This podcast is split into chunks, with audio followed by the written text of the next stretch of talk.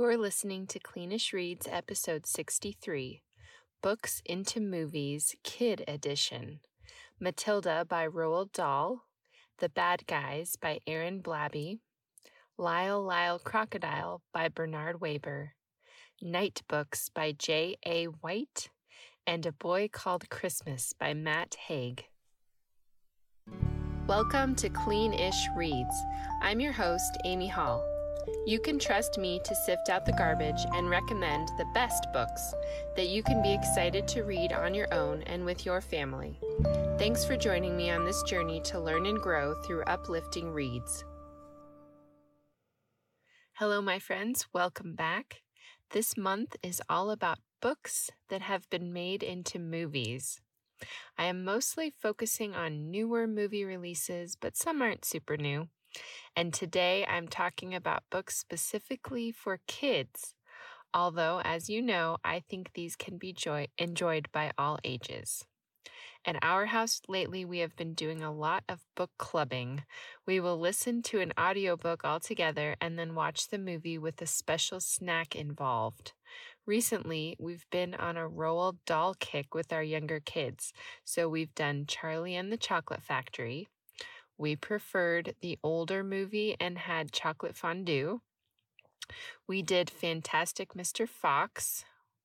Uh, we enjoyed the book way more than the movie on this one, and our snack was apple cider and chicken nuggets.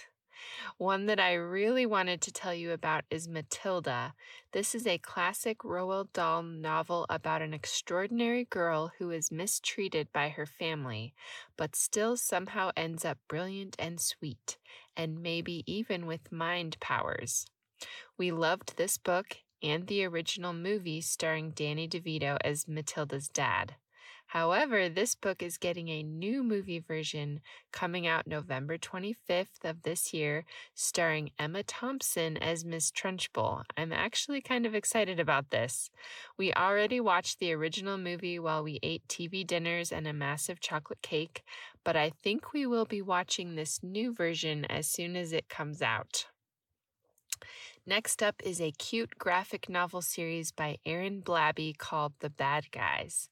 I say graphic novel, but it's aim- aimed toward younger kids. It's kind of like a cross between a picture book and a graphic novel, in my opinion. These books are all about a wolf, shark, snake, and piranha who decide they want to be good guys instead of bad guys and try to do good deeds, which end hilariously every time. The animated movie version came out this past summer and is rated PG. My kids and I really liked it. I thought they did a good job of tying the first book in with the more involved plot of the full length movie. If you haven't seen it yet, this could be a fun one with your kiddos. Next up is a book that I have been very excited about. When I was in elementary school, I was able to meet the author Bernard Waber, who wrote a bunch of books starring his main character, Lyle Lyle Crocodile. Obviously, when I heard that they just released a movie based on those books, I was pumped. The original book is called The House on East 88th Street, but all the books in this series are really cute. In Lyle Lyle Crocodile, Lyle has a run in with the neighbor, Mr. Grumps, and gets sent to live in the zoo. Will he ever get to see the family at East 88th Street again? In Lovable Lyle, Lyle has to deal with a bully. And in Funny Funny Lyle, Lyle's mother is also living on East 88th Street, but gets thrown in jail and then sentenced to community service for a misunderstanding. I think there are about nine books in the series, and a brand new movie is in theaters now called Lyle Lyle Crocodile, starring Shawn Mendes as Lyle. I haven't had a chance to see it yet, but I'm very excited about it. Apparently, Lyle sings a lot, and I am a Shawn Mendes fan, so it looks like fun for the whole family. It is rated PG. Now, for something a little scarier. I have Night Books by J.A. White. This is a chapter book that definitely has some scary or creepy elements, so it is probably better for older kids, more like a middle grade type age, or at least kids that don't scare easily. I actually enjoyed this one quite a bit as an adult. This is a retelling of Hansel and Gretel mixed with the story of Scheherazade. Oh, I'm not saying that right. Scheherazade or 1001 Nights. We'll call it 1001 Nights because I'm better at saying that. In this version, a boy named Alex is imprisoned by a witch and must tell her a new scary story each night to stay alive. With his new friend and fellow captive Yasmin and cat sidekick Lenore, Alex tries to figure out how to escape. The movie version, which came out in September of 2021, is on Netflix right now and is also called Night Night Books. I thought it was very well done, but it is maybe a little too scary for younger kids. Preview it first if you want to watch it with the younger audience. It's very inventive and action packed, and it is definitely worth a look. And finally, would you call me crazy if I was already recommending a Christmas book? A Boy Called Christmas by Matt Haig is a wonderful tale about how Santa Claus came to be. You may recognize the name Matt Haig as he is a popular adult fiction author as well, having written The Midnight Library, which is very good, by the way, but not technically cleanish. a Boy Called Christmas is cleanish. It begins with our main character, Nicholas, who is a boy growing up in poverty with his father. Through a series of events, Nicholas ends up on a quest to find his missing father, as well as Elfhelm, the land of the elves in the far north, and ultimately bring hope and magic back to the land. I was surprised how much I enjoyed this book. The audio version is great and the story is great.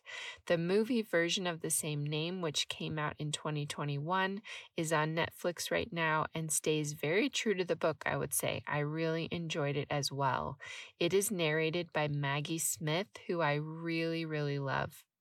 That movie is rated PG and I would say is a great holiday movie for all ages.